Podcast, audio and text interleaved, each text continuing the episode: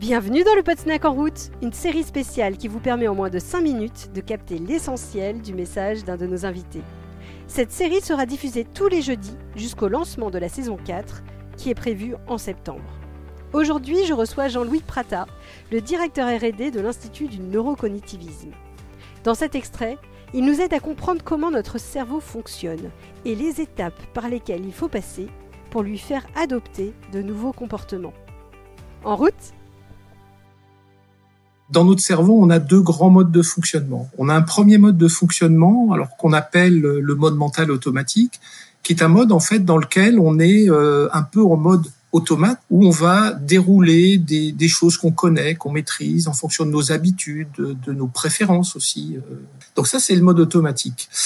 Et je dirais, malheureusement, c'est le mode par défaut, puisque notre cerveau est feignant, et, si je puis dire, c'est-à-dire qu'il est partisan du moindre effort. Et donc, par défaut, on va dire l'être humain préfère fonctionner sur ce qu'il connaît, ce qu'il maîtrise, ce dont il a l'habitude. Alors, on a heureusement d'autres structures qui correspondent à notre mode mental adaptatif, qui permet justement de changer, de nous adapter, d'être créatif, d'innover, mais qui, comme on l'a vu, n'est pas le mode par défaut. Or, changer nos comportements pour plus prendre en compte l'impact sur l'environnement à long terme, ça nécessite de faire cette bascule sur cet autre mode qui est capable d'aller au-delà de est-ce que je suis bien tout de suite maintenant dans ma vie et de pouvoir anticiper, se poser des questions, et également pouvoir opérer des changements de ses habitudes pour avoir des comportements, on va dire, qui soient plus compatible avec les enjeux auxquels on fait face. Alors peut-être pour compléter aussi cette question, on est résistant au changement, c'est dans la nature humaine, ça, je dirais.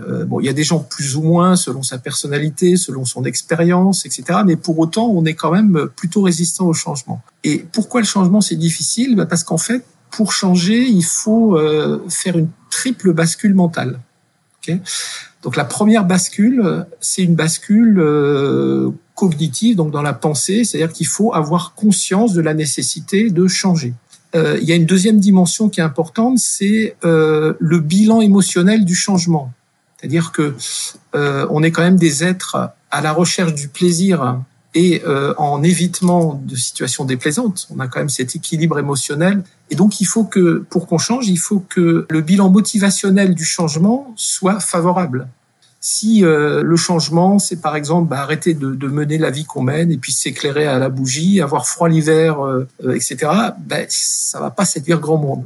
Donc, il y a une bascule émotionnelle à faire. Il faut arriver à trouver ou aider les gens à trouver dans ce qui les motive, dans ce qui est important pour eux, des raisons motivationnelles pour se mettre en mouvement. On pourrait se dire que ça suffit, mais non. Il y a une troisième bascule qui est le passage à l'acte.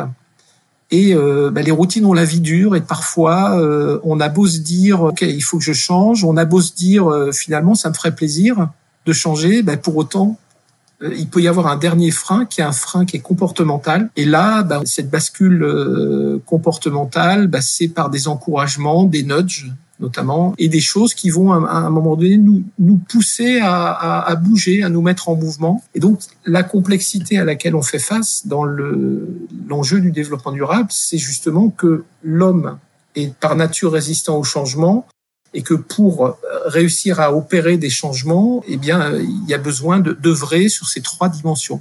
Donc, le changement doit être nécessaire, mais également désirable. Merci de nous avoir écoutés.